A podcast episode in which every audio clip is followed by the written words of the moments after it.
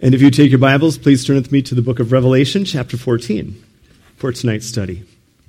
We saw this morning from the context the Apostle John, as he's writing, he sees three angels and hears a, loud voice, right? Three angels and a voice in chapter 14.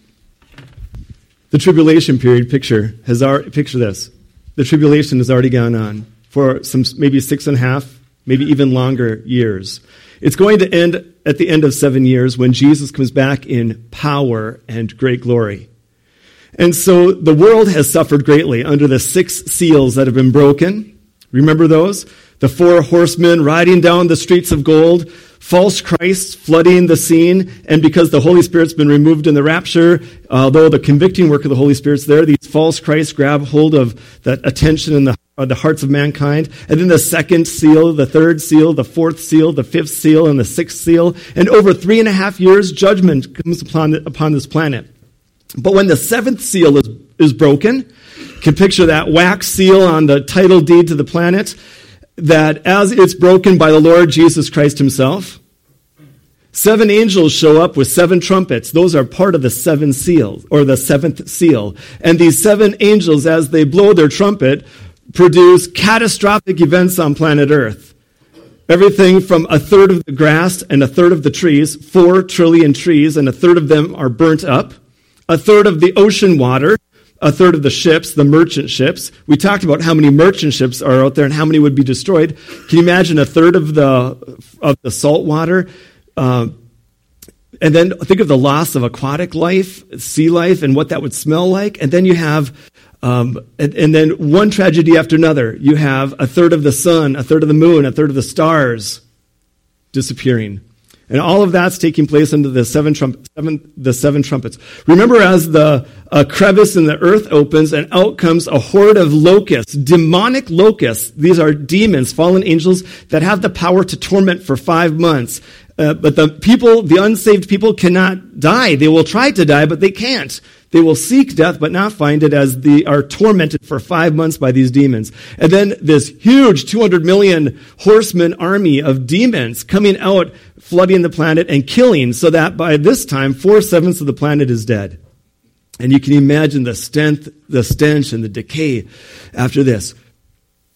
And then when that seventh trumpet is blown, we'll see this in chapter 15 out from the temple that is located up in heaven, as the temple doors are opened, out march seven angels in glorious splendor, each carrying a bowl. And in the bowl is the wrath of God, judgment. And as the bowl is tipped and placed on the planet Earth, rapidly seven more judgments, and then he comes. Then Jesus Christ is back. So we're right in Revelation 14, we're right at the end of the seven years. We're waiting for the seven angels to march out and pour out God's wrath upon this planet. But remember the great things about this morning's message. When John was was writing these visions down, the vision he saw, according to Revelation 14, is an angel flying through mid heaven where the birds and the airplanes fly. An angel. It almost sounds crazy, but an angel will fly uh, through this planet, through the, the sphere of the devil and his beast and false prophet. And it's a message of the gospel. He will proclaim with a loud voice the everlasting gospel. He is giving good news to this doomed planet. But listen, the people on planet Earth have already heard a witness from you and I. True? As you and I share the gospel with our family and our friends and coworkers and people in our neighborhoods, they are hearing the gospel. And if the rapture should take place right now or in my lifetime, some of the men and women that I've shared the gospel with and they did not believe would end up going through the tribulation. So they might have heard the gospel from us. They certainly would have heard it from the 144,000 Jewish people, right? 12,000 from 12 tribes. They have heard the gospel witness from 144,000 Jewish people. They have heard the gospel on this planet from a multitude of Gentiles during the seven years.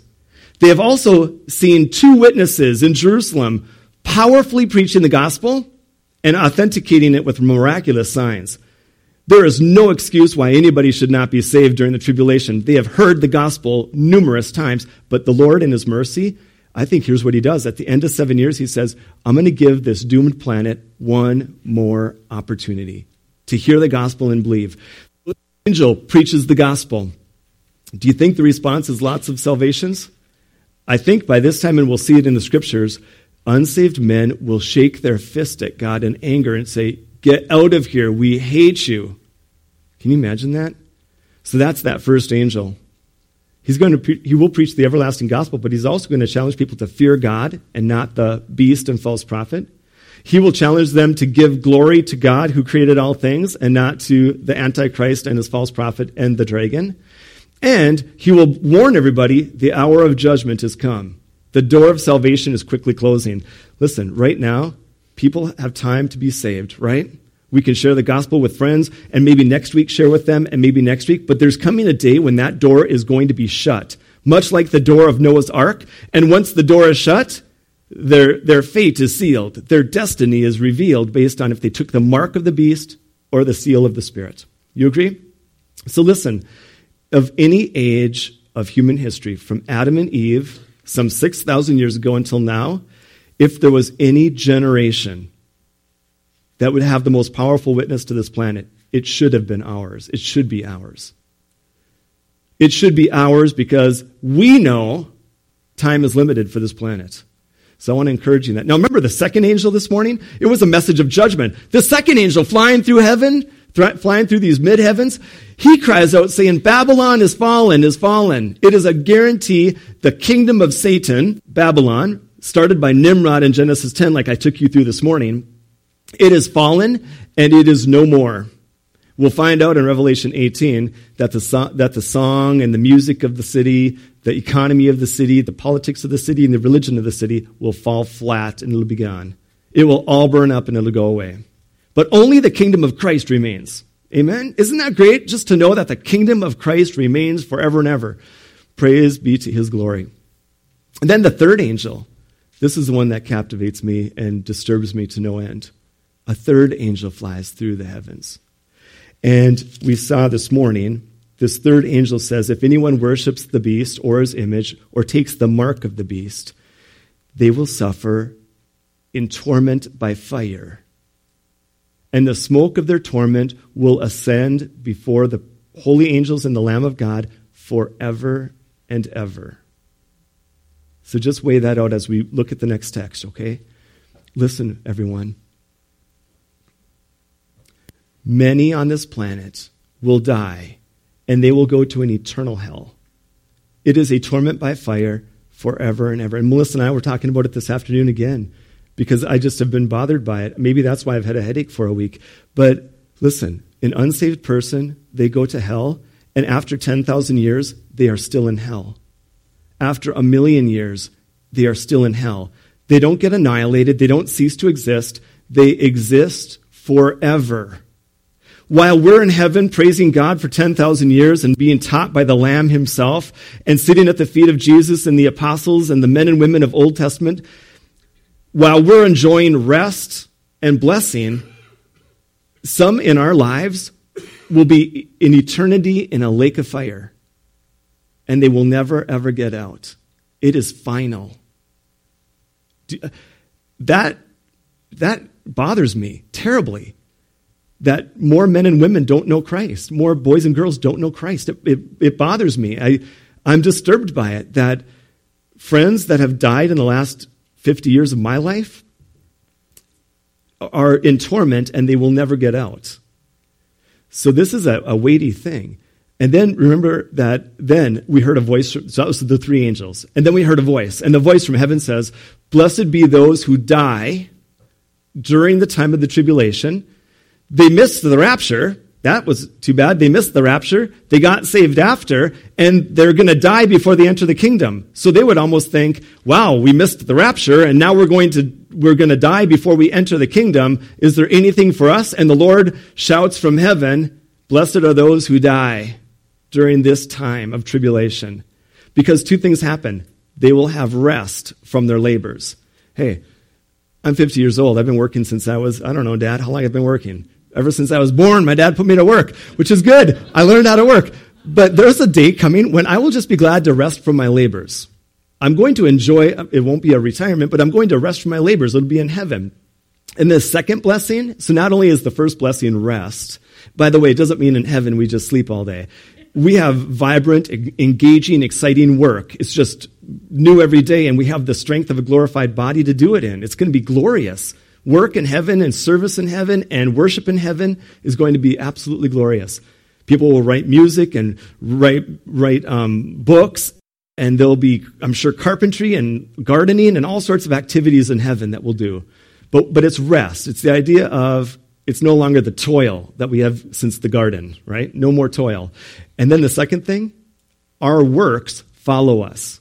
So I, I closed with this this morning. How you live today as a believer affects how you live eternity. I can't tell you enough. You will meet Jesus someday and give an account for your life on earth. No condemnation, sin is paid in full. True? Every sin paid in full. But you will give an account for things done in the body, whether they were good or worthless. That's 2 Corinthians 5:10. So all of us have an appointment. And I, will tell you, I don't know when it is, but it's going to happen. You will stand before Jesus. He will look you in the eyes and he will reward you accordingly. Now that could motivate us for godly service and ministry and consecration of life down here. It should, shouldn't it? To know someday we'll stand before the Lord and we want to, to um, be able to present to Him a life that's been lived for His, for his glory.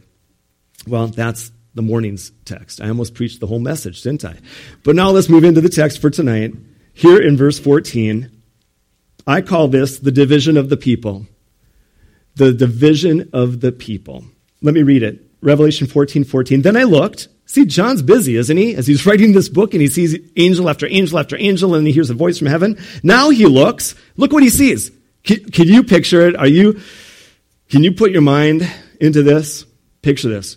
I looked, John said, and behold, the word behold is just emphatic. It is, it's like I think he's shouting as he's writing, and behold, a white cloud.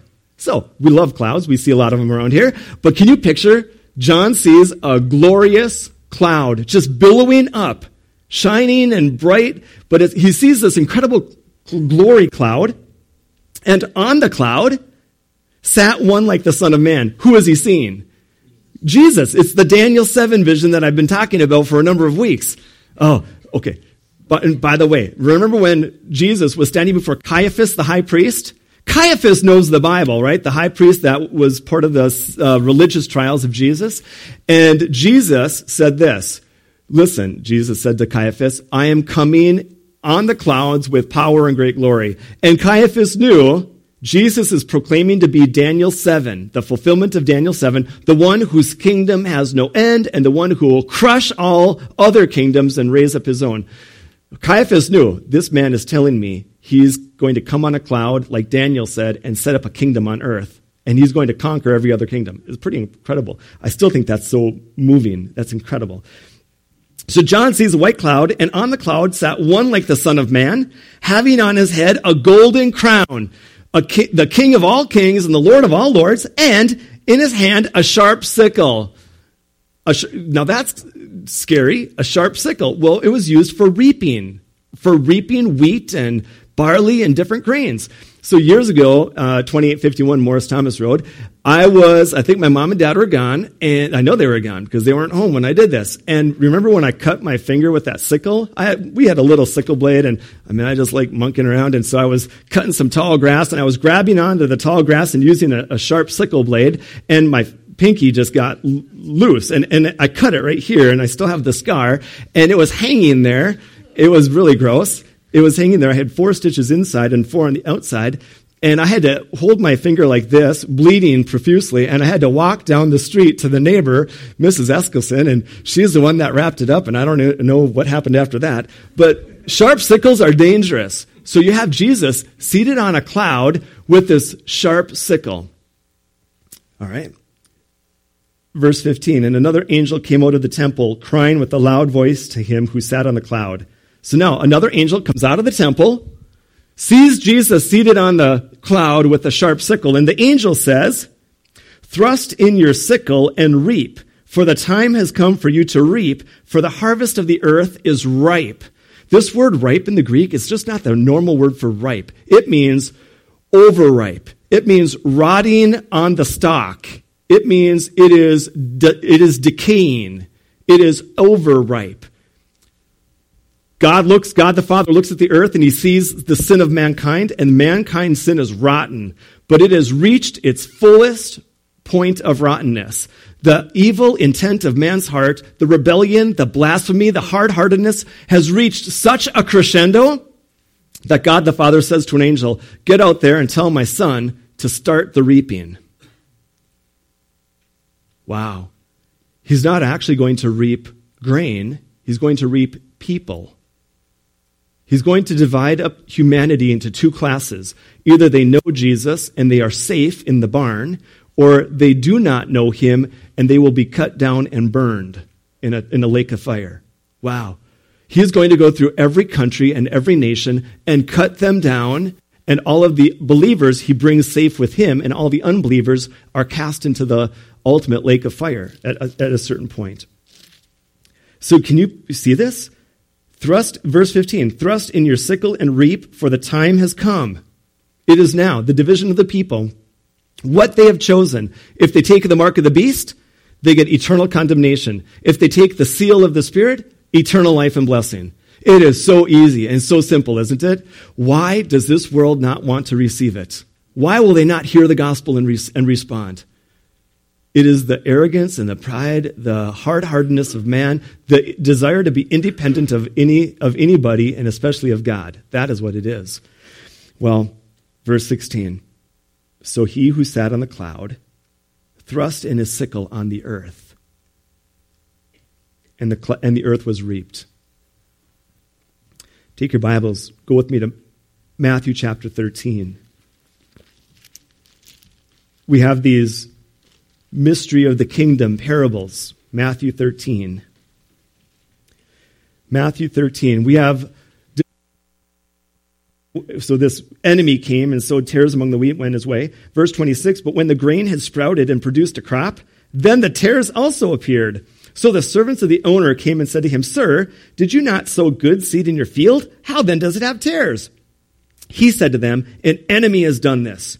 The servants said to him, Do you want us then to go and gather them up? He said, No, lest while you gather up the tares, you also uproot the wheat with them. Let both grow together until the harvest. And at the time of harvest, I will say to the reapers, First, gather together the tares and bind them in bundles to burn them, but gather the wheat into my barn.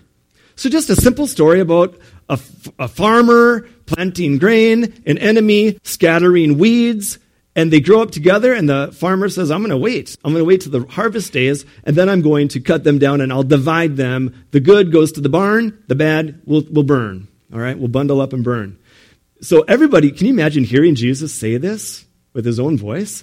I bet a lot of people said, Who cares about this farming? You know, let him harvest if he wants to harvest. I got things to do today. I got plans. But look at verse 36. Same chapter, verse 36. Then Jesus sent the multitude away and went into the house. And his disciples came to him, saying, Explain. They're like, hmm, what is this all about? Harvest and grain and wheat and oh, tares? What, you know, explain. Verse 37 Jesus answered them, He who sows the good seed, Son of Man. The field, the world, planet Earth. Seeds are the sons of the kingdom, those who trust in Jesus. But the tares are the sons of the wicked one, and who's the wicked one? The devil. All right, so we've got two groups of people sons of the kingdom, sons of the wicked one. The enemy who sowed them is the devil, that dragon that we know of. The harvest is the end of the age, that's coming up. And the reapers are the angels. All right? So we see in Revelation 14 it's the Son of Man reaping, but I think he also uses the agency of angels to do his work. All right? Verse 41, uh, verse 40. Therefore, as the tares, those are the wicked ones, are gathered and burned in the age, so it will be at the end of this age. The Son of Man will send out his angels, and they will gather out of his kingdom all things that offend and those who practice lawlessness, and will cast them into the furnace of fire. There will be wailing and gnashing of teeth. Then the righteous will shine forth as the sun in the kingdom of the Father, of their Father. He who has ears to hear, let him hear. It's a great division of people. All right, um, let's go back to Revelation 14. Does this put evangelism like on the forefront of our ministry? You bet it does. It really does. it puts evangelism on highest priority. Now, there is a valley of Jehoshaphat because there's another illustration. I'm going to give it to you real quickly. It's in Matthew 25. We're not going to go there yet, but someday I'm going to take you there before we finish this study. But in Revelation, uh, I'm sorry, in Matthew 25, Jesus sees himself as the good shepherd and their sheep and goats. And the sheep and the goats would come in to the sheepfold. And the shepherd would have a rod and if it was a sheep of his, he would let it in the sheepfold. There's only one door. If it was a goat, he would bring the rod down and he would push the goat away to one side. Only his sheep go in the sheepfold, the goats do not. So Jesus pictures at the end of the age all of mankind being sheep and goats. Goats are unbelievers that will perish, sheep are God's children that go into the kingdom. And they're going to line up, in a sense, and they will come before the Lord and if they're his, he lets them into the kingdom. And if they're not, he says, Depart from me, I never knew you. And he casts the goats aside. And they, the Bible says in Matthew 25, verse 41, that he will send them into everlasting fire that was prepared for the devil and his wicked angels. So there's going to be a division of this, of this world. Right now, wheat and tares, we grow together. There's just nothing we can do about it because we don't really know who's the wheat and who's the tare. Plus, if you uproot the tares, you're going to take some wheat with you. And so we don't do that. Let the Lord do it at the end of the age. But I will ask you, do you know Jesus Christ as your Savior? If you don't, that is what you need to do is trust Jesus. And we need to deliver that message to everyone that he died for the sins of the world and rose from the dead, and there's no other way of salvation apart from Jesus Christ. All right, so what a, what a story. Um, Oh, and I can tell you this Valley of Jehoshaphat, I can even tell you where it's going to be. I could actually bring you there if you want to come to Israel with me. Anyways, let's move on to the text. Back in Revelation 14, verse 17. Verse 17 of Revelation 14. So, if my first point was division of the people, my second point, it's the devastation of Armageddon. So, we get another reaping harvest scene, but it's not grain, it's not wheat and tares, it's grapes. And if you haven't been around here or heard me preach about this very often, I, I, just want to remind you that the grape, the, you know, the tromping of the grapes and the harvesting of grapes was one of the most festive, joyous occasions in Israel. And you would g- gather the clumps of grapes and, and throw them in this, this basin. It, was, it would be carved out of rock and it would have little little walls around it. It would be usually circular, or it doesn't matter what shape, but it would be a, a place to contain juice. And then there would be one coming out of that basin, uh, which would be like some stone with a wall around it. There would be a channel chipped into the marble or the, or the limestone or the, or the rock. And that channel would have all the grape juice flood through that channel and it would go down with force of gravity and it would enter into your containers. And you would put your container like down this little channel and then you would collect all of the grape juice. But you would have to take your shoes off and get in the basin and step on the grapes. And as you're stepping on the grapes, the grape juice comes up and it gets on your robe because as a man, you're wearing a skirt or a, a long robe. And it would get on your robe even up to your chest, depending on how wild you were when you were dancing in the grape, in the grape uh, wine press. So that's the picture that I want you to do now. We talked about the wheat and the grain. Now we're, or the tares. Now we're looking at the the grape harvest. Verse 17. This is the devastation of Armageddon. Then another angel came out of the temple, which is in heaven. He also having a sharp sickle. And another angel came out from the altar, who had power over fire. And he cried with a loud cry to him who had the sharp sickle, saying, Thrust in your sharp sickle and gather the clusters of the vine of the earth, for her grapes are fully ripe. Now, the grapes being fully ripe is that man's sin has just reached its climax. They are wicked and so hardened in their current state that they will not respond even to an angel flying in mid heaven preaching the gospel. They are done. Their decision was made. Now the consequence comes we have time for this, so I'm going to take you here. Hold your place here. I just want to show you how the Bible speaks of really one glorious message. Hold your place there. Go to Deuteronomy 32. Oh, I, listen, I wish I could have you trace the theme someday with me of the tabernacle or the temple throughout all of Scripture.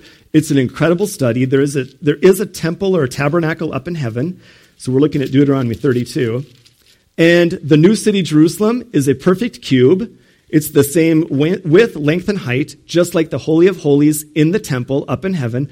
I actually think, trace out the tabernacle and temple throughout Scripture, uh, there's many things. I think the Exodus, the, the story of the Exodus flows throughout all of Scripture, and the Song of Moses in Exodus 15 and Deuteronomy 32 finds its way throughout all Scripture publicly so that uh, it someplace so we can always be reminded. Because when I see this, that's what I bought it for.